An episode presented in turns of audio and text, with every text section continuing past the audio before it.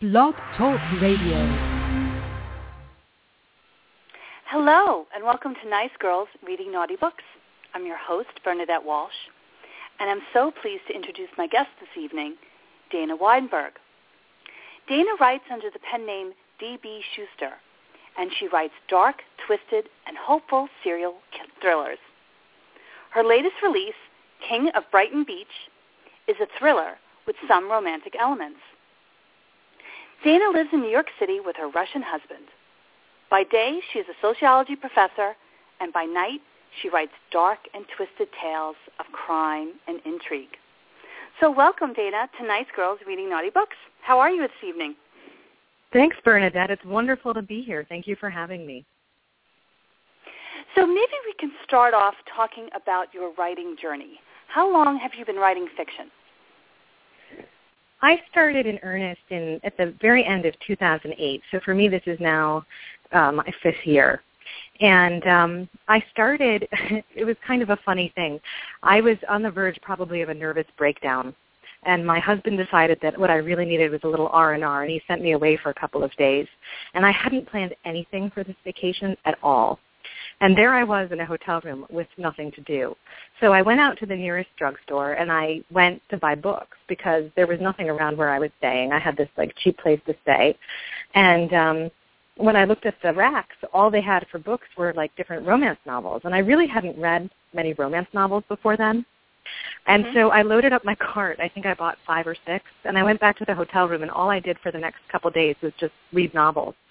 And I woke up one of the mornings and I thought, you know, maybe I could write one of these.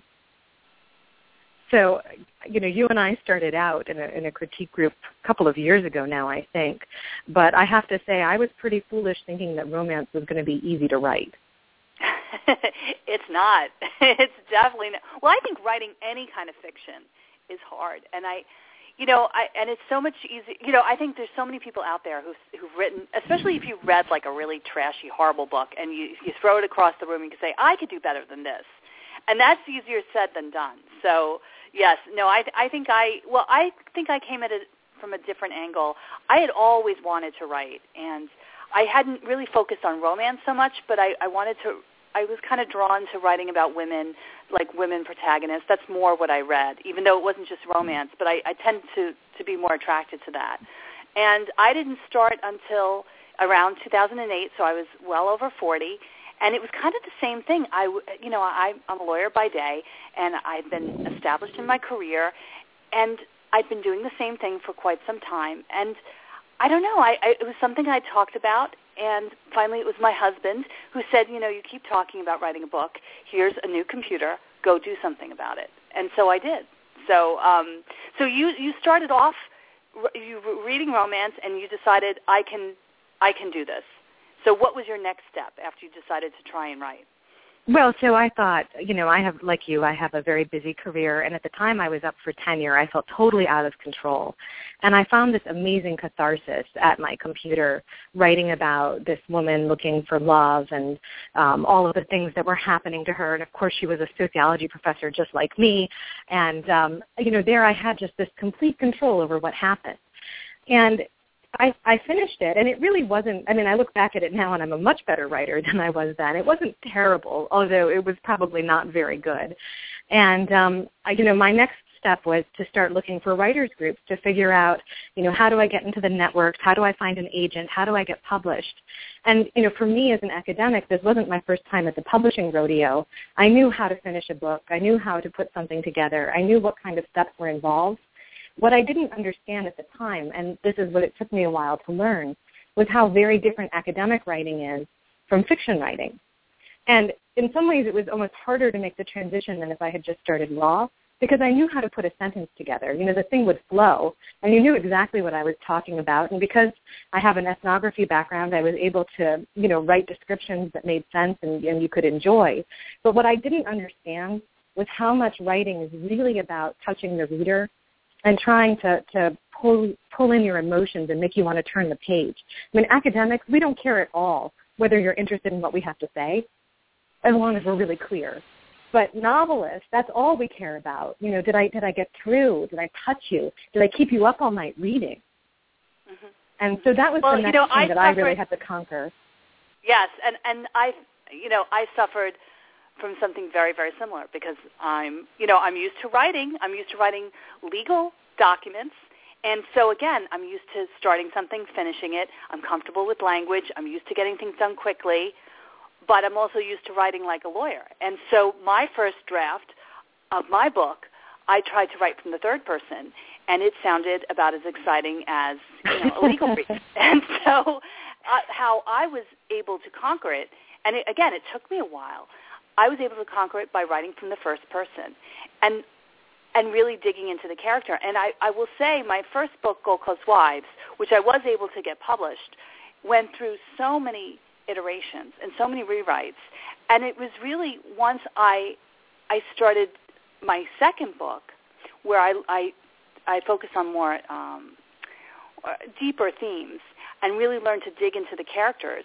I was able to then go back to my first book and see what I did wrong. Because again, I think with every book, you progress as a writer. And so, you know, I and even still, I read Gold Coast Wives, and I feel like I'm so different. I'm such a different writer from from the writer I was there. But I think you you know you also change. I, I wrote I started that book five years ago. I'm a different person than I was five years ago.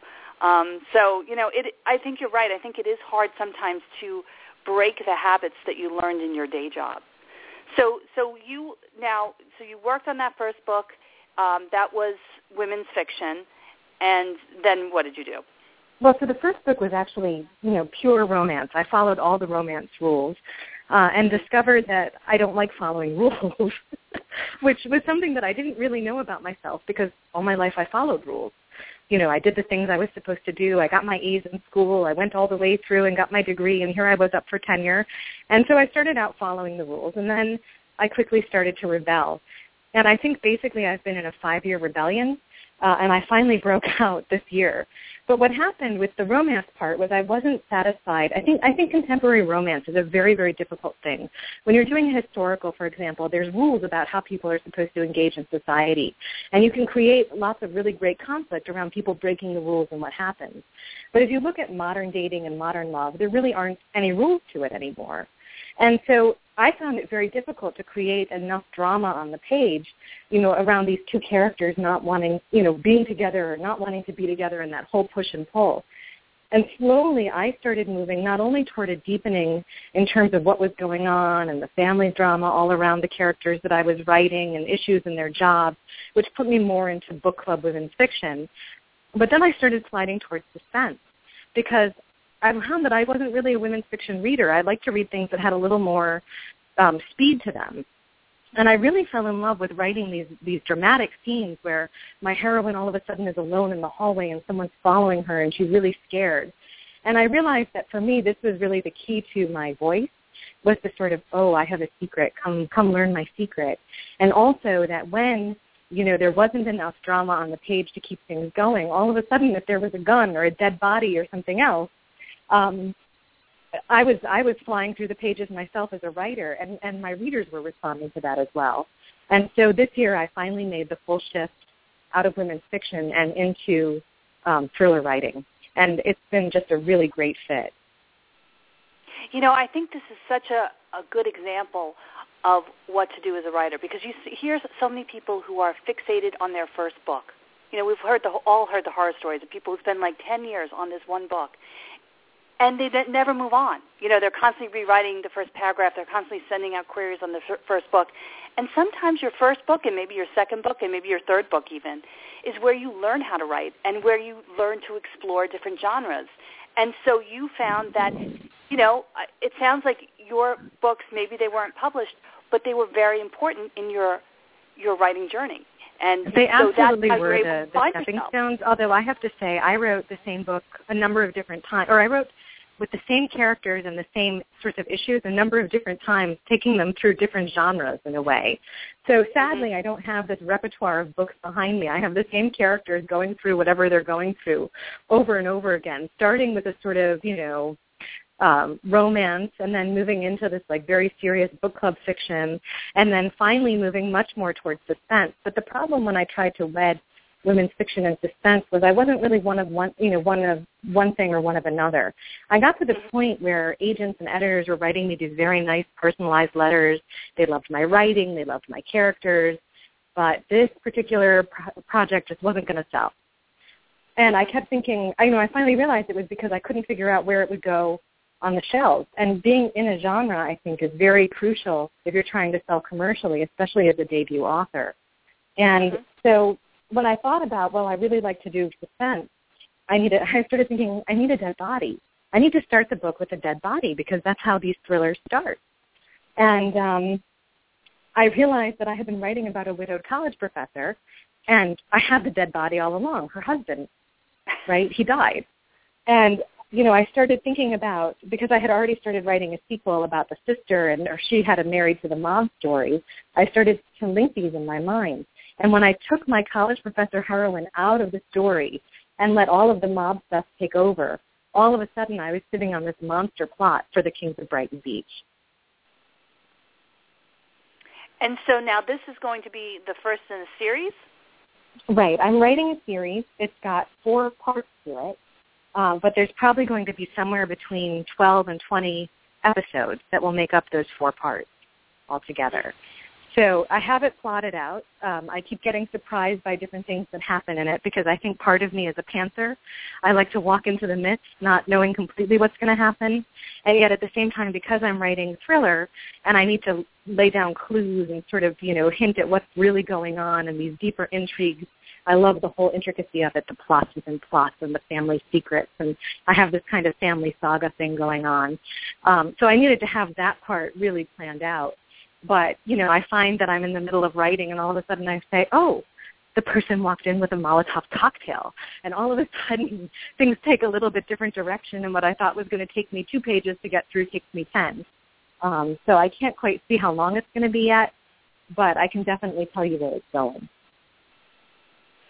And so the focus of this, the the theme between these different series is is this one family? Is that right, or is it the Russian mob? Like, what's the what's the link between the books and the series? So they're it, they actually build one from the next. What I'm building is a very complex world about, and it's centered around a family, the Kozlovsky family.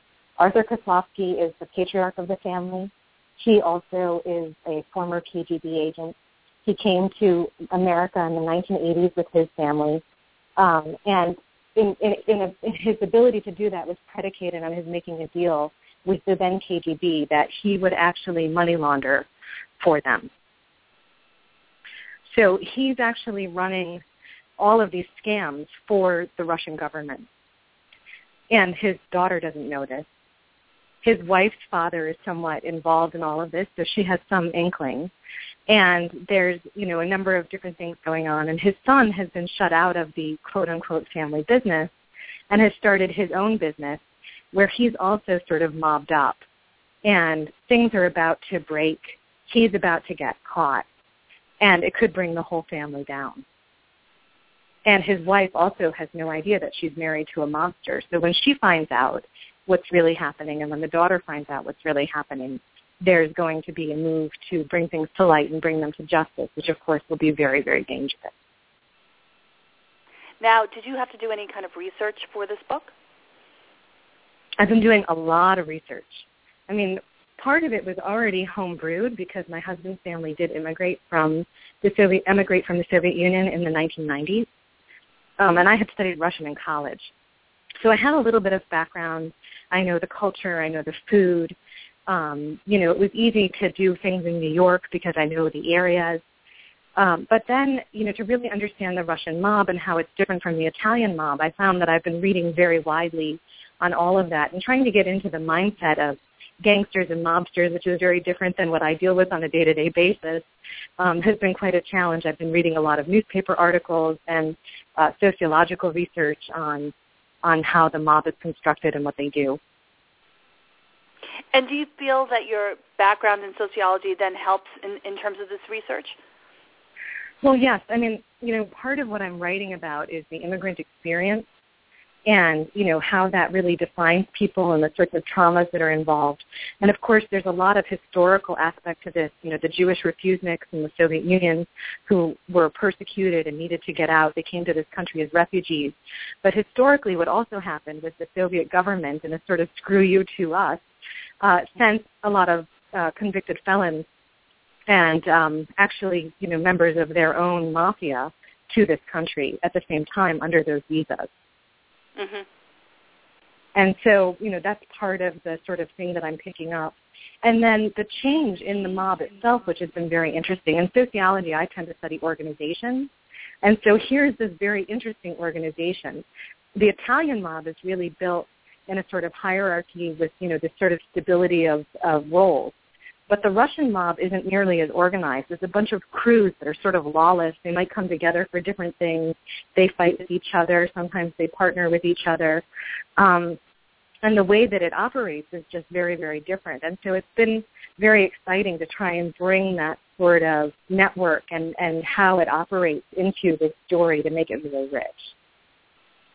So it sounds like you were able to blend both – your personal background, your your professional background, and just your inclination of of of having intricate plots into this new series. So it sounds very very exciting. Now, were you able at all to blend in the romance? Yeah. Um, the first episode doesn't have as much of it. There's some hints of what's going to happen, but um, there's some very big uh, romantic relationships that are planned that will span throughout the series. Some of them will end happily, which will make the romance fans happy, uh, and some of them won't end so happily. Uh, and regardless of which ones are going on at which time, there will be quite a bit of heat. Oh, okay. All right. So there is going to be a heat level there. That's interesting. Well, so you know, even though you're heat is kind of an genre, interesting but, thing, right? Because um, you know, like Nora Roberts always amazes me with how she can take just a sentence. Nothing, no clothes even have to come off. And you're sitting there crossing your legs, right? She can just make it so hot. Um, Mm-hmm. and other times, you know, you read something where it's Fifty Shades of Grey, and you go, nah, nah. So I'm kind of looking for that line where it's not pages and pages of things happening. But even in the first episode, uh, Arthur Kozlovsky's wife is having an affair with a young man, and they're together, and you can kind of feel the chemistry between them. Mhm. So then your time in, in Romance Land was not a waste. You, you were able to incorporate it in your writing, even though, like you said, I th- like it, you as you you had to pick a genre. So it sounds like you picked definitely picked uh, thriller as your genre, but you were able to weave in in other things. So that sounds really interesting. You know, one of the things I'd like to talk about is your um, publication journey. I know that when you first started, as you said, you were very focused on getting an agent, getting a traditional publishing deal, but you wound up not going in that direction. Maybe you can explain, you know, how, what led you to the decision to self-publish. Well, so as I said, this has been sort of a series of steps toward my big rebellion. Um, and so, yes, I was very, very focused on traditional success. And, um, you know, as part of all of this, things were happening in my own research life that led me to switch gears. And so I started actually studying what it's like to be a writer in the digital age because I was here on the front lines, you know, having started in 2008. Uh, things really started moving in 2009. We saw more publishers coming out that were, instead of paying advances, giving authors greater royalties. And then in 2010, that was the big year for uh, Nook, I mean, for Kindle, and 2011 was the big year for Nook. And all of a sudden, there was this huge explosion of ebooks. And, you know, even last year, if you had asked me, I would have told you that self-publishing was just the absolute road to nowhere. I had students working with me on a project, and we were looking at the movement from self-publishing into traditional publishing. They called it the Pac-Man of Doom. It was like this big yellow pie chart with a very tiny sliver of people who were making any kind of movement. Um, you know, now we see that hybrid authors and people blending the, the different kinds of publishing are becoming more and more uh, prominent and more and more successful. And I went off to the Romance Writers of America National Conference last year thinking that, you know, self-publishing wasn't all it was cracked up to be, uh, but also, you know, and that there was still this stigma. And at the same time thinking about my new project, which was this thriller series, and, you know, whether I wanted to pitch it and who I might want to pitch it to and you know, feeling confident on the one hand that this was a project that really had some commercial teeth. I mean, you know, people love The Sopranos, they love The Godfather, and here's the Russian version of it. Um, and and you know, the Russians are becoming more and more um, part of our imagination too. We have a TV show, The Americans, about it, and the Olympics are in Russia this year. So I thought this is really the time. And as I imagined what this was going to be like, I knew that it was going to be rejection after rejection. And I knew this not only because I'd been through it before on the very and the many other um, incarnations of my book from earlier, but I also knew from the research that I was doing that it's incredibly hard to break into this market. And if you look on Twitter with these agents who are writing about how many people are applying to them with queries, they could have 40,000 in a year. And maybe, maybe if you're lucky, they'll take four people. So every time you send something out, no matter how good it is, the statistician in me is saying, wow, you have more than a 99% chance of rejection, even if your stuff's amazing. And right. thinking about going through that was so disheartening. And in my work life, I was going through a place also where what I was sort of starting to see was that, you know, women of our generation were told that if we were good girls, if we followed the rules and we did what we were supposed to and we worked really hard, our good work would speak for itself and we would be successful. We would move forward, we would be recognized, whatever it was. And that wasn't happening. Mm-hmm. It wasn't happening at all. And Yeah. I finally sat there For so many at these people. RWA meetings, right, for, for so many people, for so many reading, reasons. And I was seeing it with my students. I was seeing it with my female colleagues. I was watching it happen to myself and feeling just so angry and torn up about it. And looking at it now going, okay, and now here's my writing, which is my escape and my catharsis, and I'm going to have to put it out on the chopping block and go through it again. It doesn't matter how hard I've worked. It doesn't matter how good this is. It's going to be this painful, awful process where there's not a relationship that's direct between how hard I work or how good my stuff is and what happens with it. And at the time, I was very fortunate to meet people at the conference who were being very successful with their self-publishing. They were actually making very decent money at it. And I knew a number of women from my Long Island chapter who had made it through the traditional route and weren't so happy with it. They had very small advances. One of our friends who, um, you know, finally got to realize her dream of publishing with one of the big five publishers had a $5,000 advance. That actually, it turns out from my research, is quite a good advance. It's higher than the median. Um, and yet, you know, you think about all of the time that you spend writing. And, you know, if you were to add it up, if it were really just about the money, you'd be better off working at Starbucks where at least they'd like feed your coffee addiction too. Right. Right. And you might get health insurance. Well, I mean that's you know? and that's the, no, no. I mean it's it's it is crazy. It is crazy, and you know that five thousand dollars after taxes, after you pay your agent. I mean, what is that?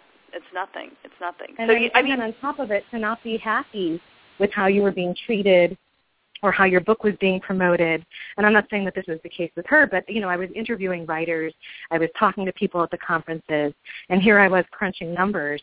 And you know, traditional publishing just didn't look as attractive as it had before.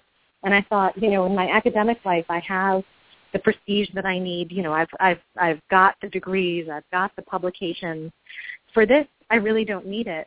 And I'd really like to be able to make a little bit of money to at least validate the time that I'm spending. And so I decided that I was going to try um, self-publishing.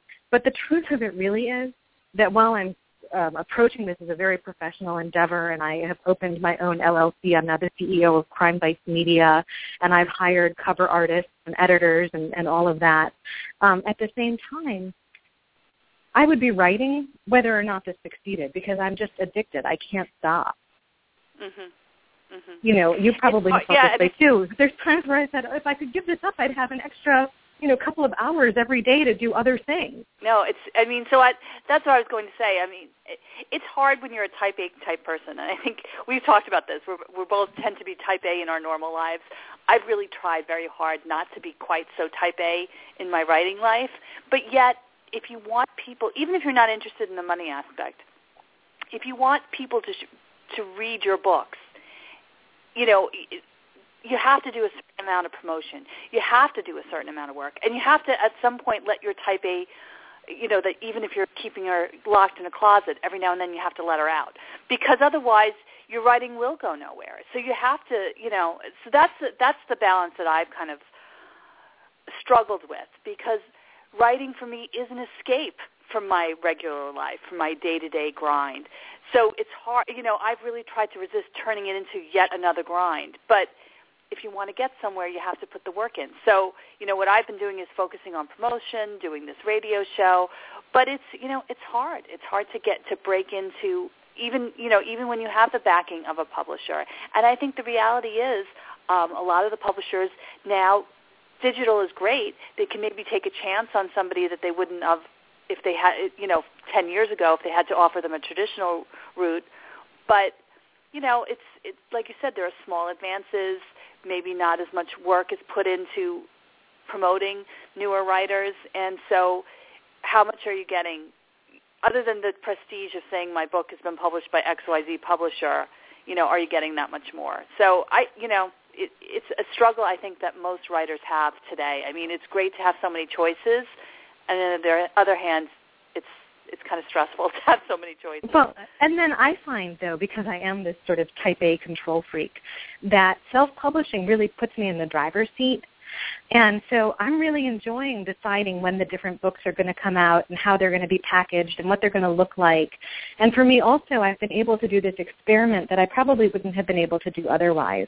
You know, as I said, the series is broken into four parts. And I had the choice on the one hand to write four really juicy long novels or to break it into pieces.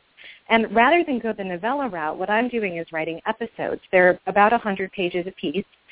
And the idea is sort of like, you know, when we sit down and watch TV.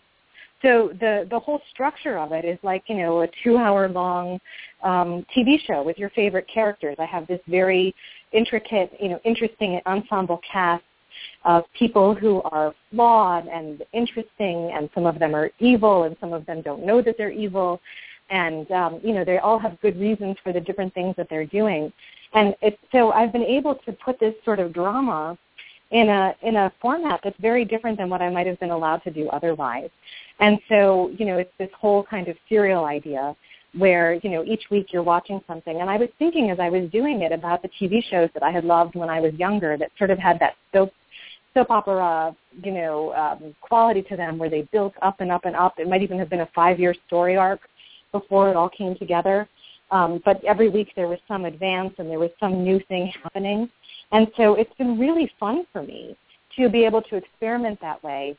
Um, and at the same time, you know, to be very type A about the production quality and about what's happening with it and, and, you know, learning the ropes of promotion and everything else. My issue is that there's not enough hours in the day between the day job and all of the things I want to do with my writing. Right. Right. Well, I have to say, I love your cover. It's a very cool cover, and I I love your website too. I, I um, whoever did your your author photos, it's really great. It's it's very cool, and you look very kick ass. I think you're wearing a leather coat. it's really very cool. very cool. People should check Thank that you. out. The um, the cover photos are by Terry Diamond, who's in Brooklyn, and the uh, the cover design for the Kings of Brighton Beach is by Asha Hussein, who's out in Seattle, and Author Bites did my uh, website. Oh, so. I've been very fortunate to have found really, really good people to work with, and I highly recommend them in case anyone listening is looking. Well, maybe you could tell everyone where they can find you online. Sure. My website is dbshuster.com. That's D-B-S-H-U-S-T-E-R dot com. Um, I'm also on Facebook, and you can find me on Twitter at dbshuster. Um, I've also just posted to Wattpad for the first time, so my first two chapters are up there if you want to check them out. Um, just type in DB Shuster and you'll find it. And uh, I also I also have a Pinterest page where I'm starting to put in pictures of Brighton Beach and Brooklyn and mobsters and stuff like that. So uh, feel free to check that out as well. Yeah, Pinterest is fun, isn't it? I kind of lost a few hours. I was doing the same thing, like picking up pictures from my books, my Devlin Legacy books. I, I was able to have a lot of fun with because they're set in Ireland, so that was very fun. It's a real time suck. I mean, I hope that people uh, enjoy it, but it's it's one of those things that was fun to do as well. Now, maybe you could talk a little. Is there anything in particular now you're focusing in terms of promotion? Do you have any events coming up or interviews other than this one? You know, I've taken sort of a soft launch approach to the promotion for right now. Um, as I said, you know, there's the need to choose, and it's as as you know, it's a balance between having the time to write and doing all of the professional things around writing that that keep the engine going. Um, and so for me, what I decided was that I was really going to push the promotion hard when the third or fourth novella is out, when the third or fourth episode is out, um, mm-hmm. which I expect will be probably around May. In the meantime, you know, I'm building up my social social media presence, and anytime I get an opportunity to do a blog blog talk or something else, I do that. Um, at the same time, my alter ego, the professor, Dana Weinberg, is out blogging as an industry expert for Digital Book World. I've been their survey guru this year. Um, and so for them, I'm writing a lot of things about um, what it's like to be a writer and using their author, their 2014 Digital Book World and Writers Digest author survey to talk about the experiences of writers and how much money we're making. Um, I'm working on a um, book for Writers Digest right now on what what the most successful authors are doing and you know whether there's any lessons that the rest of us can learn from that. Um, so that's been keeping me very busy, and sometimes I get a chance to talk about D.B. Shuster on those in those venues. Um, if you're interested in learning more about that work, you can find it at digitalbookworld.com and also on my own nonfiction blog post, which is danabethweinberg.com. Wow. So it sounds like you are very, very busy. I get is is your husband sorry that he sent you away on that vacation? Is he sorry he opened his Pandora's box? Um, you know, I think that he sees because I get such an outlet out of the writing. I'm so mm-hmm. much of a happier person since I've started doing it. Um, and so, you know, it's that happy wife, happy life kind of thing. I think that's where he comes in on it. Um, and, you know, for my children also, you know, again, the time is really at a premium for me but they're so excited about what I'm doing and seeing me realize these projects and bring them, you know, into into creation and being able to see them and you know find them online. My son is convinced I'm about to become famous. He wants to make the video game version of my series when he's ready, and uh, so everybody has a little bit of a hand in it um, and is really, you know, enjoying the the process and the success, which has been really great. Oh wow, it does sound great. See, so there are there are frustrations in the writing life, but if if there wasn't some benefits, if if we didn't really love it, we wouldn't do it. So I think um, it's I think that's something you're finding out as well. And and like I said, I'm it's it sounds like you persevered through, um, you know, hopping genres, you know, finding finding your road to publication, and it sounds like you're definitely on on the right road and I'm very excited to see the the next covers of your books. And so you have one episode out and you're expecting to have two more out in May is that right? Um, I'm expecting the next one to be out probably within the next six weeks. Okay, um, I'm just putting the final touches on it and then sending it to my editors and my beta readers and everything.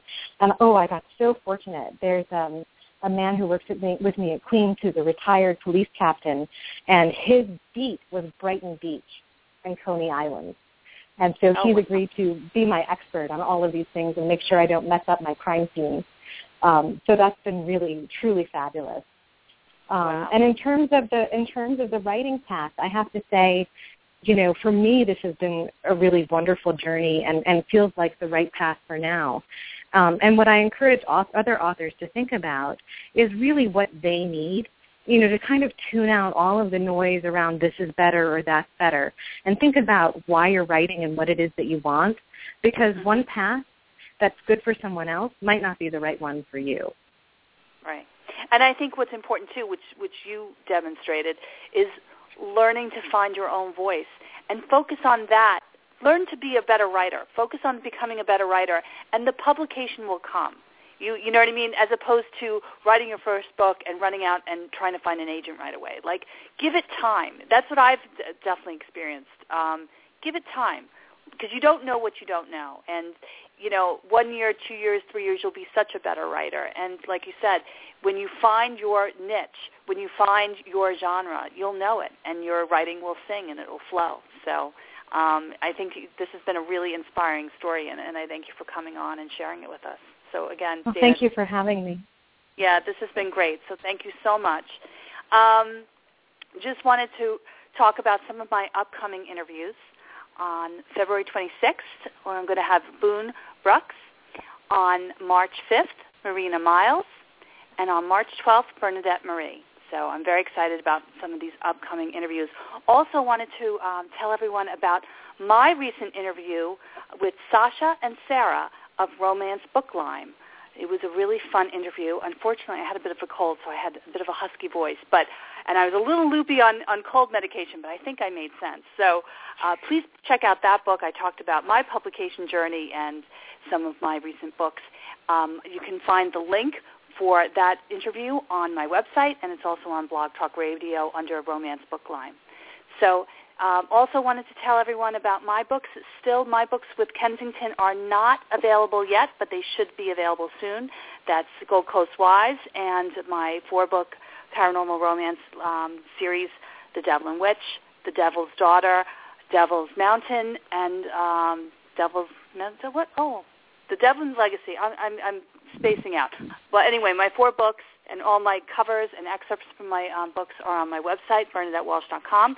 But um, one of my titles, The House on Prospect, is still available. So um, check that out as well. Anyway, thanks so much for joining me. This is Nice Girls Reading Naughty Books, Bernadette Walsh, and I will see you next time. Bye-bye.